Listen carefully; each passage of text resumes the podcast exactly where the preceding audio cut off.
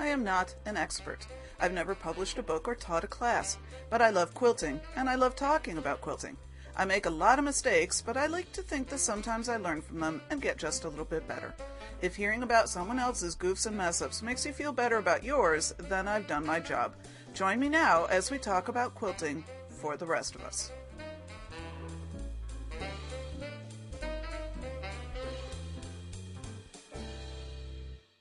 Hey, I'm Sandy and I'm a quilter, and welcome to episode 172 in which I make progress on stuff. And I'm recording this on Wednesday, January 15, 2015. Um, I'm going to try to make this a fairly quick episode because I'm actually supposed to be packing right now, but it's been so long since I've been able to post, and it'll be at least another week probably before I can post again. So I wanted to try to get something up there so that y'all knew I was actually still, you know, my feet are on this earth and all of that kind of good stuff. Um, I have been ill. if you're on Twitter, you know because I've been doing a fair amount of uh, tweet whining. I don't know if there's a word for that. Twining? Whining tweets? Um, anyway, it, I started out a week ago Friday, um, so 10, 11 days ago, I we cleaned our basement, which I also tweeted about. Um, and during the cleaning of the basement, I started, you know, kind of getting a scratchy throat and a little bit congested, but I figured it was allergies because, you know, we're cleaning the basement. Um, Saturday morning, my throat was more so, and I still felt congested, but again, I thought, well, you know, cleaned the basement.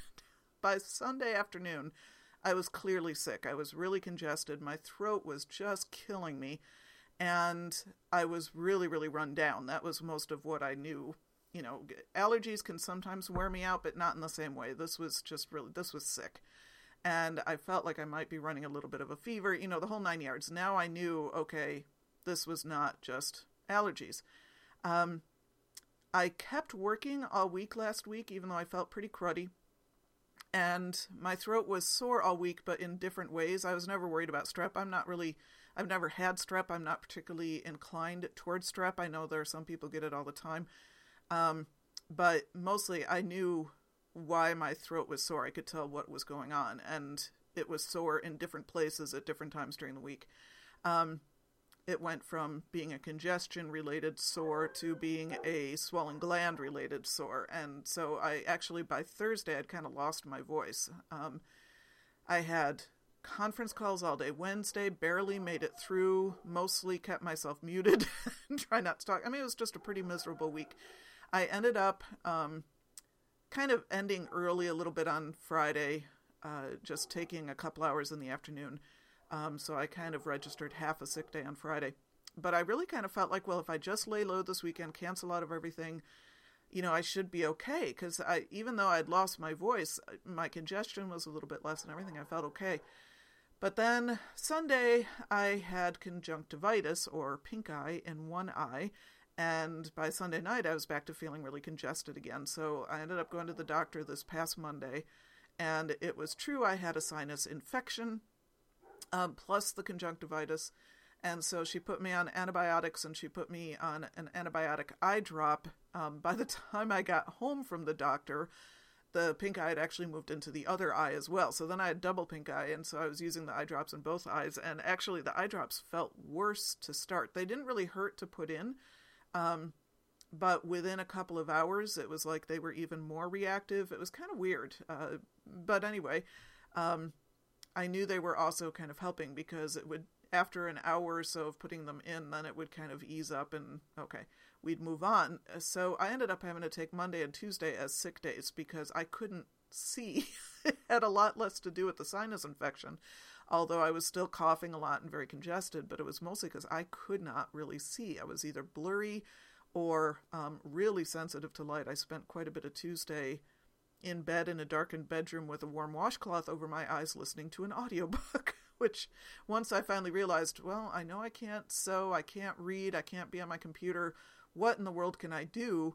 Um, I was like, oh, time to find a good audiobook. So I handled being on my iPad long enough to download a good audiobook. Um, And actually, I did enjoy it. I'll have to look up. I haven't finished it yet. I'm only about partway through. It's a cozy mystery, and I'll have to look up the name of the book and the author because I don't really remember. But I'll do that before the end of this episode. Uh, so, anyway, by Wednesday, I was feeling well enough to go back to work, although I still had to kind of rest my eyes because they were still kind of sensitive to light. Um, today, Thursday, I've been pretty much okay. I'm still kind of congested. Um, my eyes are still a little symptomatic, but definitely better. And that's all very good because I'm getting on a plane tomorrow morning. so that was my big push, and that was the main thing that got me to the doctor on Monday. I'm not big on going to the doctor when I'm when I've got a cold or something that I'm pretty sure I'll just get over eventually. Um, but I had to fly on Friday, and particularly the conjunctivitis was what concerned me because I know it's highly allergic or highly contagious. Um, and in fact, as soon as I knew I had, you know, starting Sunday morning when I woke up and I was pretty darn sure that's what I was looking at in the mirror, um, I had my husband, he offered to go out and do the groceries for me. I was going to get groceries that day. He's like, let me go. And I'm like, yeah, because I don't think I should be touching anything in public places right now. And I had him buy me some latex gloves um, and so he got me a box of those. And every time I was in the kitchen, anytime I was in the bathroom, anywhere I was in public, you know, in places that other members of my family would be touching things, I was either wearing latex gloves or wiping up everything I touched with disinfectant wipes after I'd touched it, and then, you know, like holding onto the doorknob with the wipe and throwing out the thing. it was just, I kind of felt like at one point I was quoting Thomas Covenant series, leper, unclean. it's like you guys don't want to come near me and you don't want to touch anything I've touched. I am basically incommunicado in this house at the moment. Um, so I did quarantine myself in my sewing room for a while, but because of the vision problems, you know, sewing was problematic as well. I ended up spending so much time watching TV. I went through the entire A and E um, Pride and Prejudice miniseries, the one with Colin Firth and Jennifer Ale um, Ale, E H L E. I can't remember how you pronounce her name. Um, that is my all-time favorite movie slash TV show. Um, definitely the best ever adaptation of any Jane Austen movie or any Jane Austen novel to the screen of any kind. Um, and you can argue with me if you want, but I refuse. I also really liked Emma with Gwyneth Paltrow, but still, the Annie Pride and Prejudice tops, absolute tops. And in fact, um, that's sort of my, I refer to it as my comfort food TV because for a few years, um, well, there was a time many years ago when I was going through a very, very difficult, painful work situation in which I ended up having a few days where I was just kind of home because I needed to be out of that work situation. I marathoned Pride and Prejudice probably four times in a row um, because it was a way for me to not be thinking about what I was going through. And and so a couple times since then, if I've just been really sick or just kind of stressed out, I've marathoned the the um, show. And this was I haven't actually seen it in several years now, which goes to show actually things have been pretty good for the last few years. Um, but that's what I felt like. Okay, I can watch TV okay because it's at a distance and it's not as bright. You know, I had all the curtains closed in the family room and I'm just kind of watching TV. I was like, I'm going to marathon Pride and Prejudice, and I couldn't find my DVDs. I know I've got them on DVD somewhere. Couldn't find them, um, but I found it on. It was either Netflix or Hulu Plus. I can't remember which one I found it, but it has. Uh, no, it must have been Hulu because it had commercials, which was bugging me. But at least they're short. Um, so if you've never seen the Pride and Prejudice version or the A and E version of Pride and Prejudice with Colin Firth, you must. Um, anyway, so that was my week. Um, yesterday afternoon after work, actually, I took a stab at re recording the second half of my Burma trip episode. Um, and I ended up giving up again, and partly because I was still congested enough that talking was creating issues, and I'd have to keep pausing and going and blowing my nose and stuff. That's even better tonight. I'm able to do it better. Um, but once again, I'm still, I'm just kind of getting a little bit caught up in what I can actually say in anything that's going to be posted on the internet. So you're going to have to just be patient. I'm still working on it. it's it's getting shorter and shorter as we go because I keep cutting out more and more stuff feeling like no, I really can't say that in any form that's going to be on the internet. So and again, not my own personal safety, um, but potentially safety issues for people that I was with. So that's where the stopper has been. But I am still working on it, never fear. Um, so I decided I might as well um, get an episode out about quilty stuff. So this one is um, going to be fun and all about quilting because I've been actually doing some stuff. Despite all this illness, I did get some things done over the first weekend um, when I was first coming down with this cold. And I got some done over this past weekend. And then last night, I was able to see well enough again that I, I got some more done. So here we go. I've got a couple of announcements, um, and then I will be doing my um, Sandy update with the quilty stuff. I'm not going to do any listener feedback on this episode, um, again, because I'm trying to keep it short so that I can go pack and actually get to bed at a decent hour. So the announcements are first of all, do not forget about the 2015 Quilty Resolution Challenge I have going on. I have not checked the spreadsheet this week to see how many of you have entered, um, but make sure you do. It's in the blog and I will post a link to that in the show notes to this episode to remind you where it is.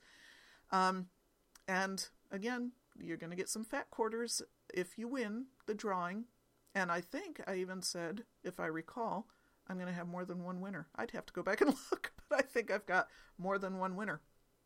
And who knows, in the clean out sort of mood I'm in, I might look at my stash and decide, oh, I'll choose more winners and just mail off some of my stash. So who's to say? But in any case, you got to enter in order to win.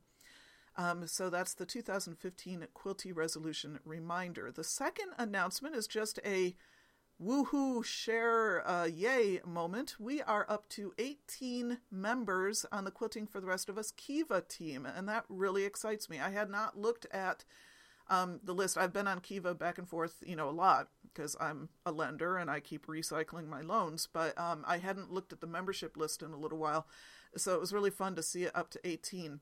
Um, and this was as last I checked, which was actually back in November. So there could be more now, but I would like to say um, thank you to Themo if I'm pronouncing that correctly, Terry, Deborah, Tina, an anonymous member, Sarah, Susan, Barbara, Marilyn, Judy, Maureen, Holly, Barbara, Ann, Colleen, Francis, and Jennifer. And I just want to say women working together can accomplish great things. If you've never heard of Kiva before, it's a microloan um, enterprise where you can loan small amounts of money to um, people in developing countries who are trying to um, build their own businesses to support themselves and families. You can search for loans based on a number of different criteria. Uh, so you could loan towards particular types of enterprises, you can loan in particular countries, etc. There is also a U.S. based one. It's not it's not on the Kiva site. It's a related Kiva something. You might find a I don't remember, and I've got a loan through them, but it's a newer one, so I'm not as familiar with that. Um, the problem with the U.S. based loans is the loan amounts are you still loan only whatever you want to loan, um, but the the money required to start a business is a lot higher in the U.S. than it is in a lot of other countries. Um, so it takes people a lot longer to build up enough loans to be able to do their business, and then it also takes longer for them to pay back. So um, that's just the thing about the the US based one. I can't speak for other developed countries, whether they also have their own versions of Kiva, but most countries have some form of microloan enterprises. So if that's something you're interested in doing, look it up. Otherwise, Kiva is K I V A dot com. Um, if you're interested, you can look it up. So thank you to all of you who are members of the Quilting for the Rest of Us Kiva team. That's fantastic. So here's the Sandy update. Um, let me talk about my past project that I'm still working on. Uh, I started back in November in a very um, impulsive moment, and I've mentioned this before. I started doing a disappearing four patch uh, based on the Missouri Star Quilt Company tutorial, although there's a bunch of them out there. There's no secret to making the disappearing, disappearing four patch. Um, this is different from the disappearing nine patch. I've done those a couple of different times I've done a lot of baby quilts and um, wheelchair quilts for donation using the Disappearing 9 patch. This time I wanted to try the Disappearing 4 patch. And I used a charm pack for it. You can use any size squares, but for me, I got charm pack, so it's easier to just pull one off the shelf and do it. And it's the same charm pack as I made, um, as I used for a friend that I made. Oh, I think hers was a disappearing nine patch. Um, a friend of mine who was going through cancer treatments, I made her a lap quilt. And this I had ended I bought two of the same charm pack, so I used one for that, and then I used this the same for this disappearing four patch. Um, if I recall, I know it's a Moda charm pack. I think it's Good Morning is the name of the line. Um, it's an older line. I've had these charm packs for a couple years now, um, but it's really bright and sunny and fun. And so I just picked it up, and like I said, it was a very impulse thing. It was like two weeks before I was supposed to be leaving um, for Myanmar for Burma. I really didn't have time to be doing anything, but I was itching to sew something. And so rather than working on any of my projects I had going on at the moment, because they all required thought and concentration, of which I had none, I decided, well, this would be a fast thing. Let me just get the blocks together. If I get nothing else done, I can probably get the blocks together. And I did. Um, and so when I got home from Myanmar during my holiday break, um, I just squared up the blocks and pieced them together into a center, and then I went out uh, with my friend BFF BQF Kate. I think I mentioned this in my last quilty related episode, uh, episode 171. I had gone on a little shop hop with her um, and found the border fabrics, and, and the border fabrics are perfect. Um, it took me three or four bolts to find a combination that I really liked well, but I really like this one because I had decided what I'm going to do with this is um, make it baby quilt size. And, you know, I only used the one charm pack, and that made enough squares or enough blocks for a baby quilt size. I think I might have had maybe two blocks left over. I don't remember now. I'd have to look on my shelf. Um, but with, I think my inner border is two and a half inches, and then my outer border is four and a half. Well, that's unfinished. So a two inch border and then a four inch border. Um, it comes out to you know, baby. It's not quite crib size, more baby size, playmat kind of size, um, just shy of crib size. Um, but I decided I'm going to put this away and have it on my shelf for whatever next baby is born or whatever fast gift I need. So I needed to keep it gender neutral. Um, and so it is as yet undesignated, but um, I was able to keep it pretty gender neutral. And actually, that was a little bit tricky to do because there is a whole lot of pink in that charm pack. But there is also enough purple and blue, and there's some black and some yellow and some green. So I, in the borders, I emphasized. Um, yep, I'm sorry, I just had to lean over to look at my design wall. I've got a yellow inner border and then a green print outer border, so it's very gender neutral. Um, so I'm I'm pretty pleased with that. It is a very, very fast quilt to make. Um, let's see, I made myself some notes. The first pairs of squares. Oh, when you when you're piecing your four patches, what I was doing is I was keeping the chain piecing string between each pair of squares so that I knew which sets were together because I had laid them all out ahead of time so that I knew where all the fabrics were because I didn't want to end up with one block that had like all the black um, charm squares in it. Um, but that meant I had to keep track of where everything was in the piecing. And the easiest way to do that was not to clip any of those strings. Um, what I would do is I would chain piece the squares, and then when I clipped strings, I would clip every other set of strings so that all my four patches were always together when I'd take them over to the ironing board. So they, they it was like, you know, kindergartners holding onto a rope when they're walking somewhere so you don't lose them. I had my um, squares hanging onto these the chain piecing threads between them so that they wouldn't get separated. And that really sped things up and it made it so much easier for me to keep track of stuff. And that was actually a trick I had picked up from Kimberly Einmo. I've always known, you know, I don't clip my chain piecing. Well, I guess I did. I usually used to clip all the uh, strings between when I was chain piecing. I'd always clip the threads between the pieces.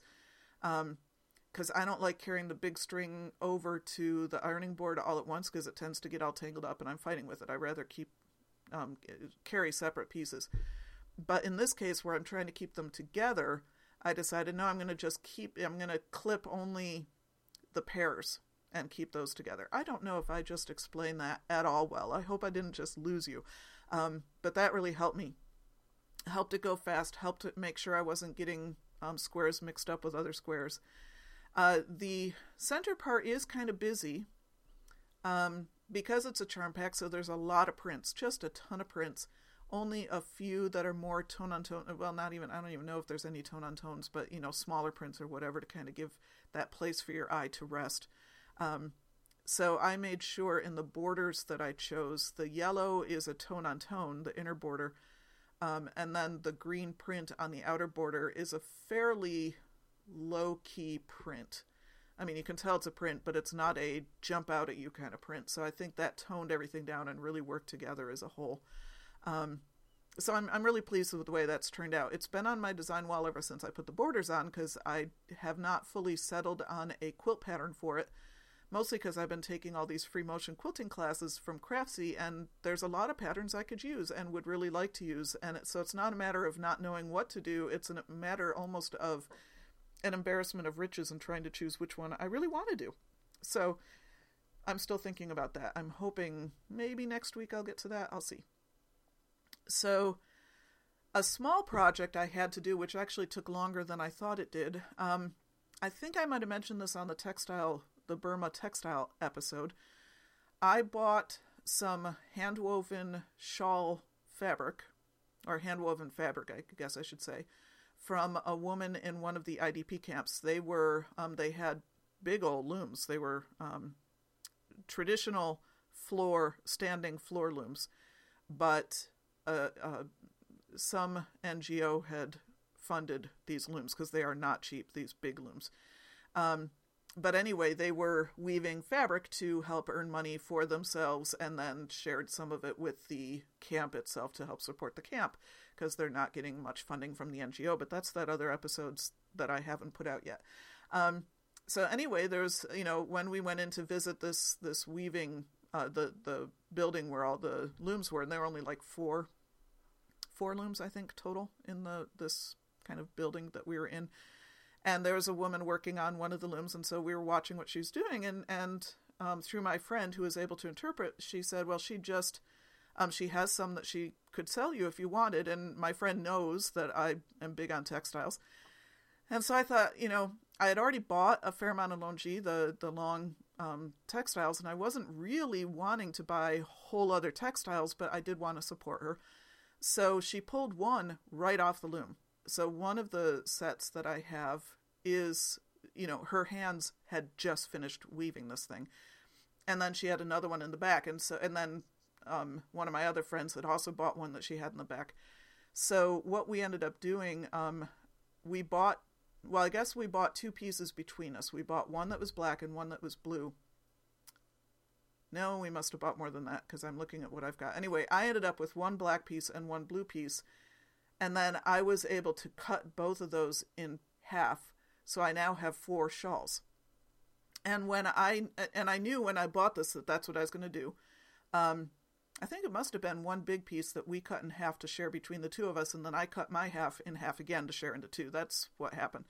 Um, so I had been thinking that one edge, one side of each scarf was going to be a finished edge, and so I'd only be somehow hemming the inside edge of each.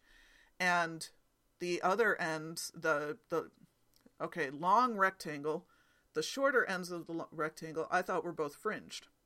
And so the longer end of the rectangle, I thought one would be um, the outer edge of the woven piece where it's kind of finished just based on the way it's woven. And then the uh, the inner edge would be where it would be the cut edge that I would have to hem. So when I brought these home, I'm thinking, okay, I'll just have to do two hems once I cut these. Well, that's actually not the way it worked. Um, there was sort of a finished edge on the outside edge of each of these or of the outside edge of one of the black pieces. The blue, I must have gotten some sort of inner part because neither long edge was a finished edge at all. And by finished, I don't mean looking nice hemmed, I mean done in such a way that it's not going to fray. So I ended up having to do both inside and outside long hems on all four pieces once I cut them. And then the two black shawls I have were not fringed on the edge. Um, they were just, or I guess one of them wasn't fringed. One of them had no fringe at all, so I had to finish those two ends on that one too. So, and, and on that way, I ended up doing a whole lot of hemming on these shawls. And I do have, I've said before, not a garment sewer, so hemming is not something I do all that often. I, I know the basics, I've done it, I know how to do it, but I don't do it that often. So I had decided I'll just use my rolled hem foot on my sewing machine. I have a rolled hem foot, I've used it maybe twice, and I can't say I've ever used it completely successfully. so I tried to use it on the first um, shawl that I was doing and it was really uphill, not only because I didn't entirely know what I was doing, but because the cloth itself has a lot of loose threads from the weaving itself, the way the pattern is woven into it. I there was just so much stuff getting stuck on that foot. I was fighting it the whole time. It was driving me crazy, and I've never really known what to do on the corners when you've got rolled hems that are meeting up at a um, perpendicular intersection. How you do that? So it it didn't work out well. I mean, it's done, but it's not beautiful.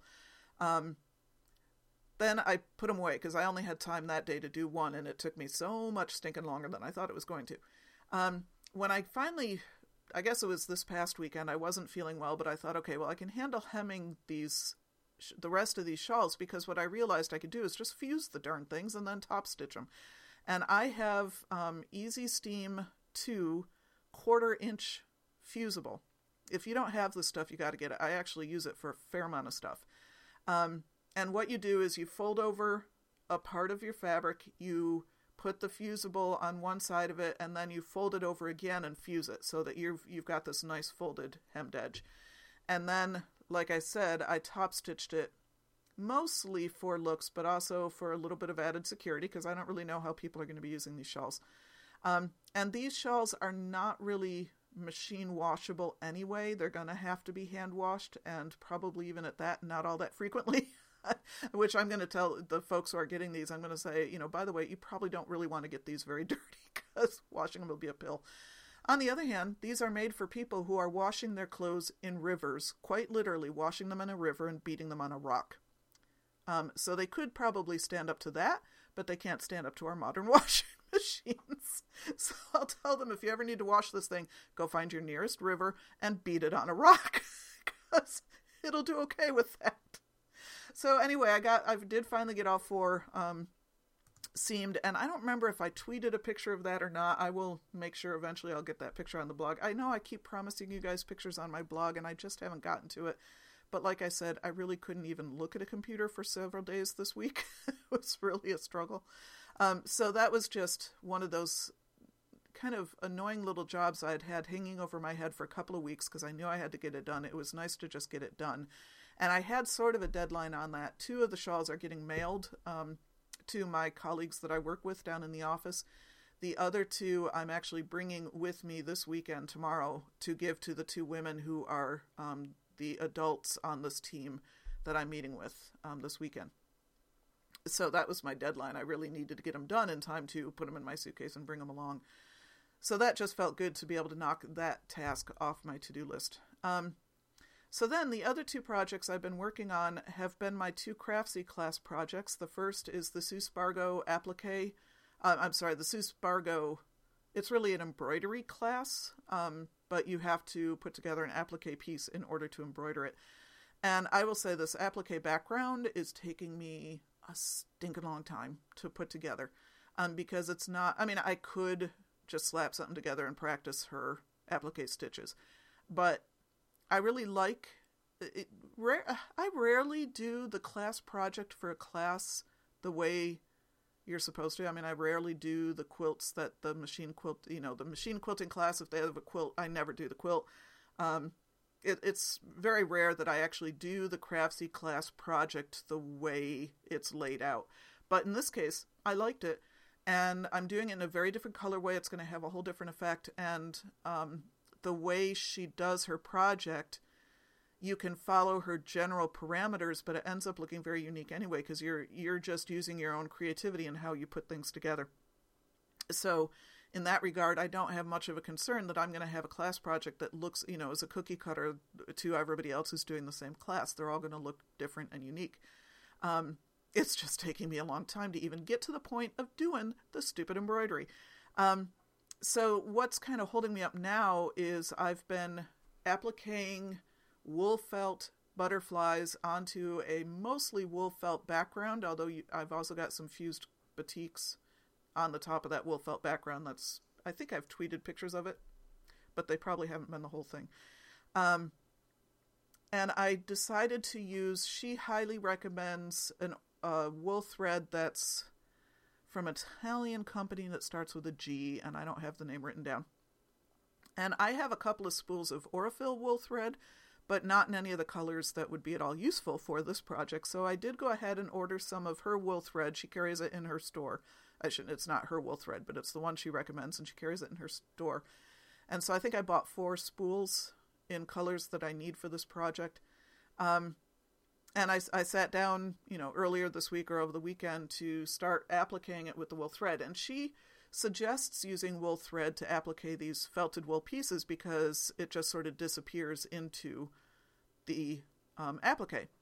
Well, one, I'm not really finding that to be true. You can still see the thread, and part of that's because it's not an exact color match for the wool felt I'm using, or the felted wool, I should say, that I'm using for my butterflies.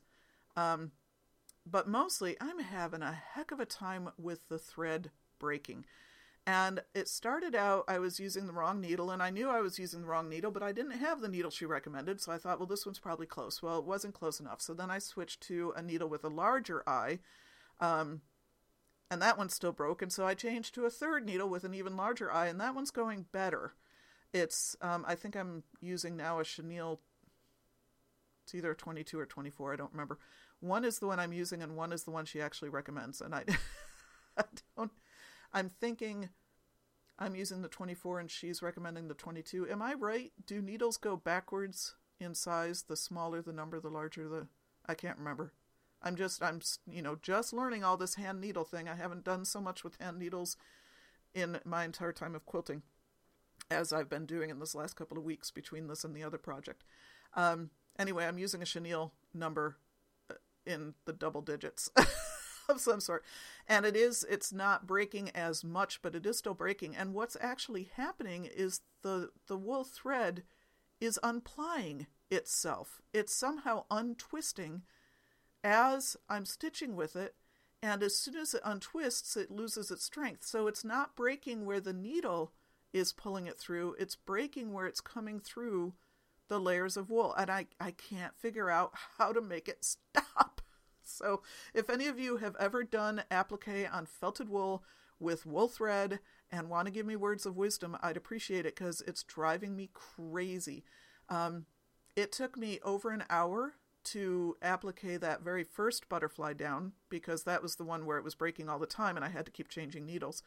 Once I kind of landed on a much better needle for it working, I was able to get two done in probably about an hour and a half all in. I wasn't really timing myself.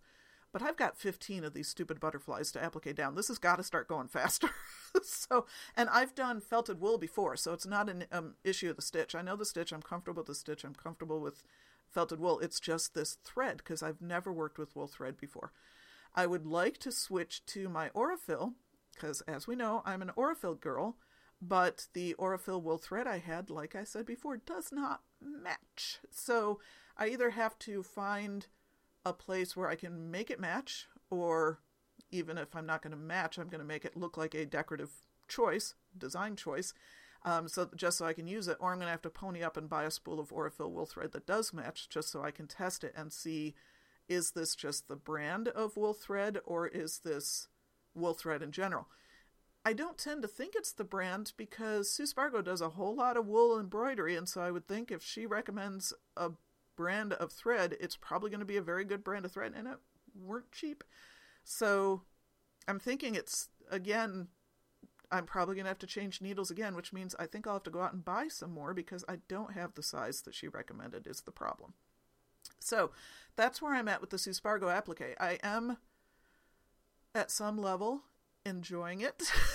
I know once I can get into doing the actual embroidery, I'll enjoy it. And by then, I will have hopefully made friends with, and you use all sorts of different threads and ribbons, and also, I mean, you just go crazy with this stuff.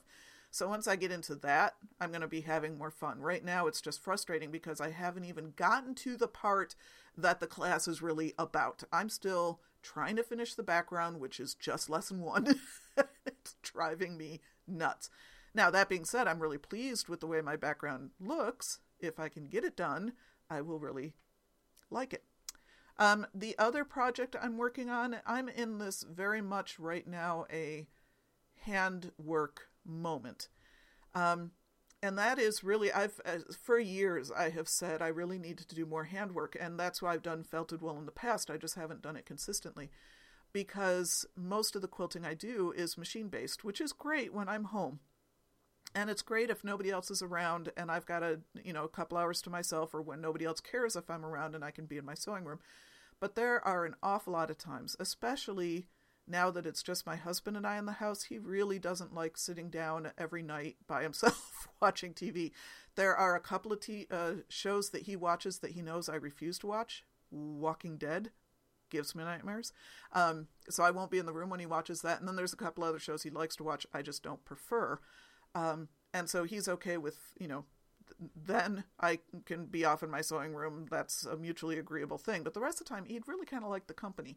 And, you know, there's a sh- few shows I like to watch. So I would like to have something I can be doing while I'm watching TV.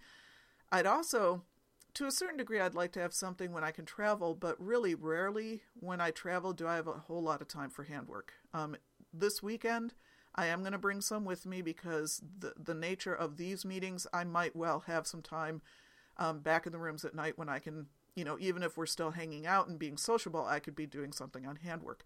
Usually, when I'm traveling for work, I'm working one end of the day to the other and falling into bed at night. I don't have time to just be sitting around stitching. And I can't stitch during meetings because I'm taking notes for myself, if not for a group. Um, or I'm leading the meeting. So, in any case, my ability to do handwork when I travel is very limited.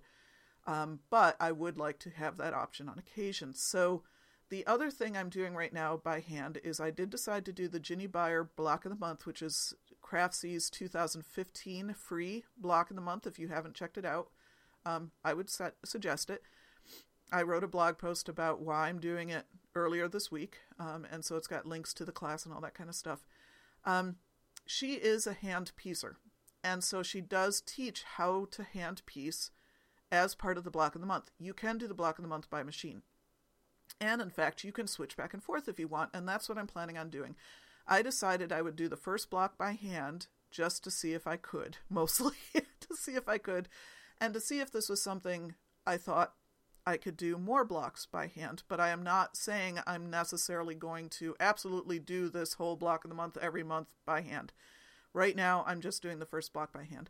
Um, the first block is just kind of a standard piecing. It's got a lot of half square triangles to it but there's really nothing all that tricky about it. And if I were doing it by machine, I'd have it knocked out in no time at all.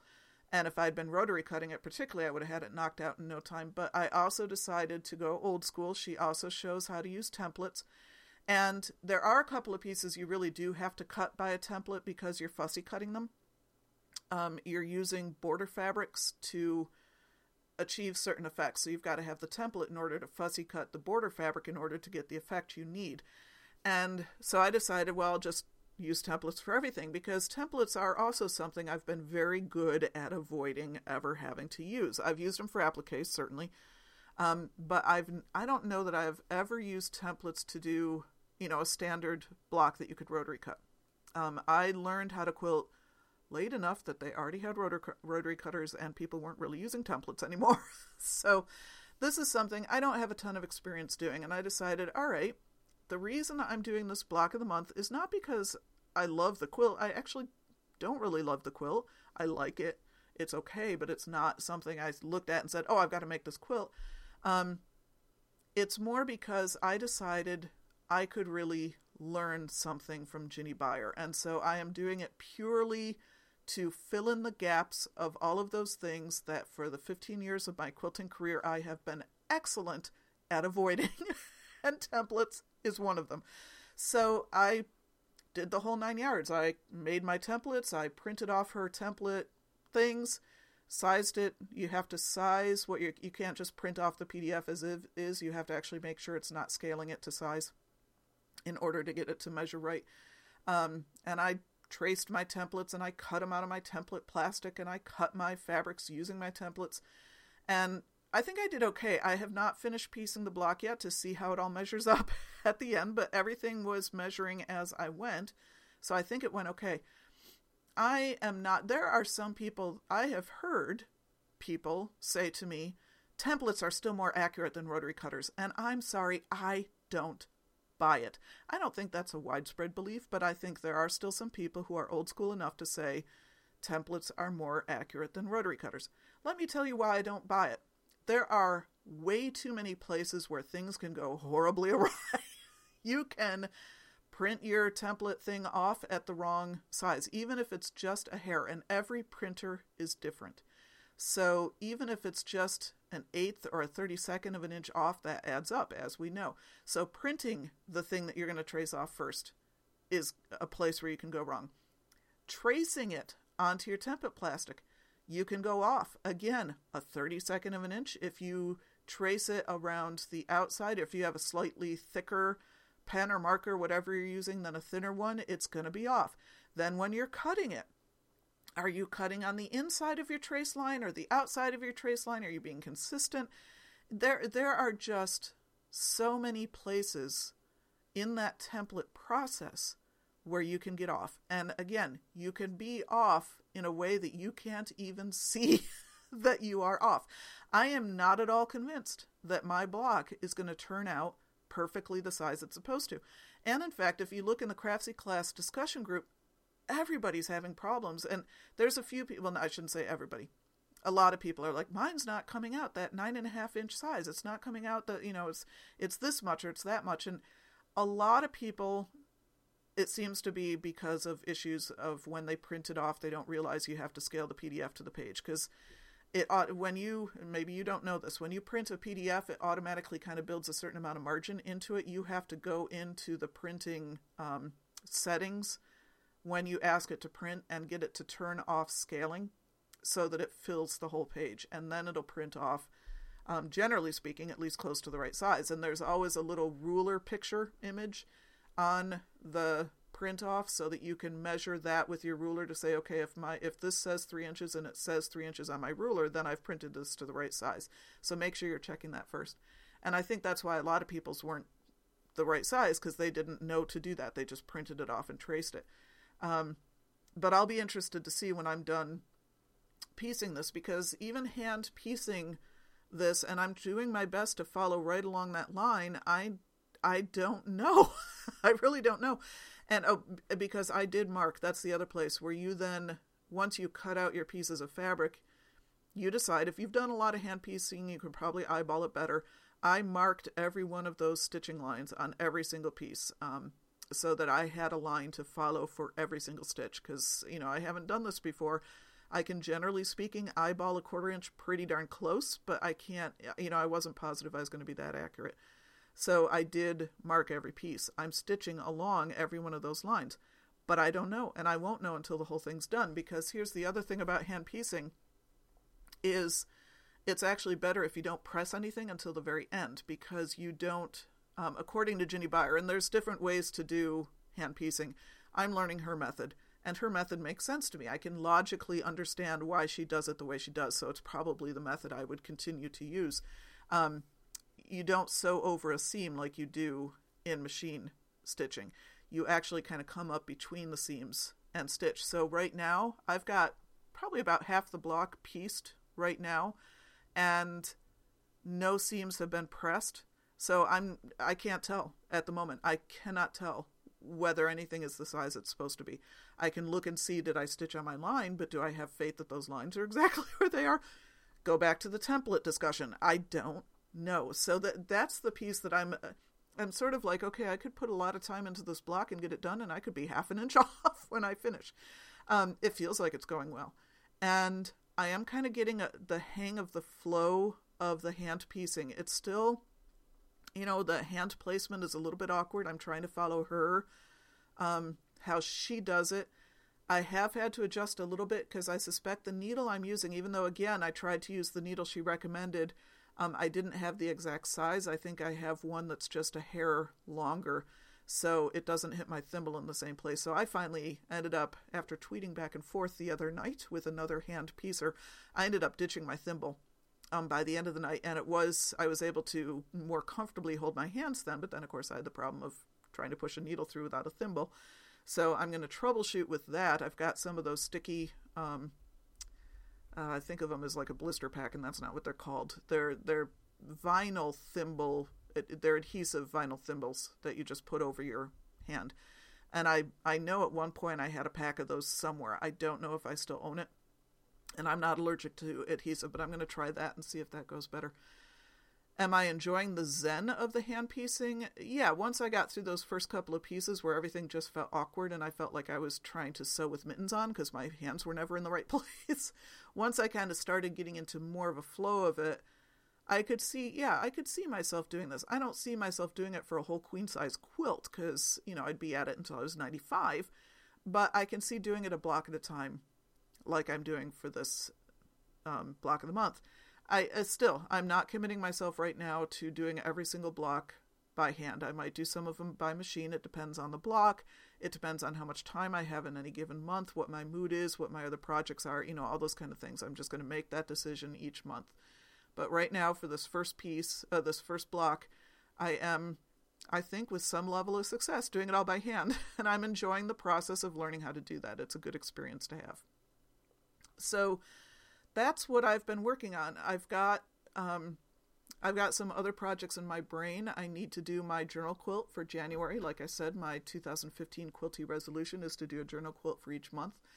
Um, I found an article in a recent art quilts art quilt studio or art it's not quilting arts magazine i think it's the art quilt studio magazine that i bought at joann's that's a technique that's one that I've wanted to try for a while, and it lays out the technique very well. So that might be, I've got that sitting on my cutting table. That might be what I try to do for my journal quilt.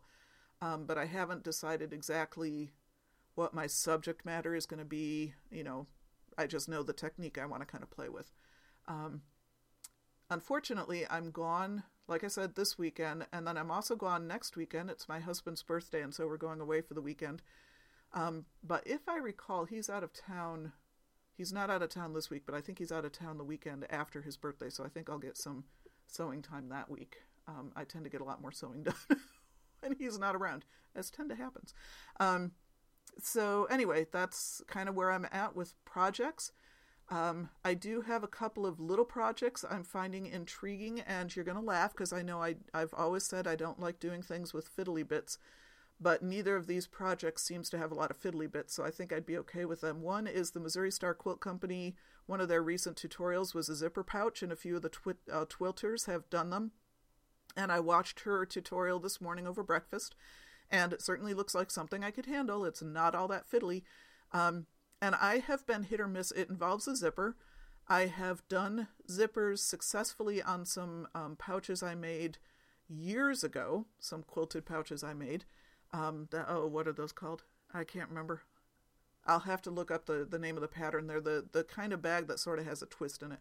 Um, they were really popular about 10 years ago, and that's I made several that year, and they had a zipper in them, and the zipper went in fine. I had no problems doing it. The next project I did that involved a zipper a couple years later, um, I could not get that zipper to work, and I finally gave up on the project.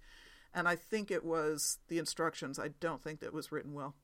Um, but I didn't have enough commitment to the project to really deal with it, so I just bagged it and moved on. Um, but in the Missouri Star Quilt Company, she really takes time showing the zipper process in this tutorial, and so I have faith I could be successful at a zipper once again. Um, and I could really use some zipper pouches for stuff when I travel. I'm still trying to find the ideal way to cart all the electronic adapters and chargers and cords and all that nonsense that I always end up traveling with um, for a variety of equipment. So, what I'm thinking I might do, I'll make one just to see how it works. And if it works well, then I might make three or four of different sizes and somehow color code them or whatever for all of my travel stuff. That would be very useful. Um, the other, I bought a pattern from Craftsy. Uh, it's called the Tooly Tooly Tool holder easel. Tooly, T O O L Y, tool, T O O L, holder easel. And that pattern also looks pretty straightforward. You know, we'll see when I get into making it. Um, no zippers or buttons on that one. Although it might have a Velcro strip, but I've done those before too. And what this is, is it's a um, tool holder, a quilting tool holder with, you know, all sorts of pockets and stuff that folds closed. And it's either, like I said, it's got a Velcro or snapper button or something on it to hold it closed so you can travel. But then when you get to wherever you're going to go, you open it up and flip the top around to the back, and then it holds itself up as an easel. It's got a base that comes out. Um, and so that would be really helpful for going on retreat and that kind of thing. So I might take a shot at making that. Mostly, I've got all these fat quarters and stash fabric and all this kind of stuff. I, you know, I just got to use. And so, at some level, I have to start finding small projects like that that won't drive me nuts to do. Um, so those are a couple things I might take on in the next few weeks. You know, if I'm looking for a fast impulse project that's only going to take me a couple hours. Um, and so that's it for my quilty conversation. And like I said, I'm going to do listener feedback on the next quilty episode, um, which I'm hoping I'll get done next week, although I won't have much to talk about, I don't think. If not, you'll hear from me the week after again, just because I'm gone two weekends in a row. So sometimes that makes the week in between a little bit crowded. Um, I think that's it. I will let you know how to get a hold of me if I can find my quick list here. You can email me at sandyquiltz at gmail.com. You can follow the blog. You can follow me on Twitter, Pinterest, Goodreads, and Flickr. All of those places. I'm Sandy Quiltz, Sandy with a Y, Quilts with a Z. I am also Sandy Quiltz in Craftsy. And you can join the Quilting for the Rest of Us Facebook page, although I'm very inactive on Facebook these days. Um, or you can join the Quilting for the Rest of Us Flickr group. Please do. I'm definitely checking out Flickr much more op- often than Facebook. And you can join the Quilting for the Rest of Us Kiva team, as we addressed earlier in this episode. And you can find links for all of those things on my um, website, which is www.quiltingfortherestofus.com. And look, I made it all the way through this episode without coughing or blowing my nose even once. I can't tell you what a big deal that is for me right now. so I guess, with that being said, until next time, go get your quilty on. Quilting for the Rest of Us is dedicated to Shirley. Love you, Mom.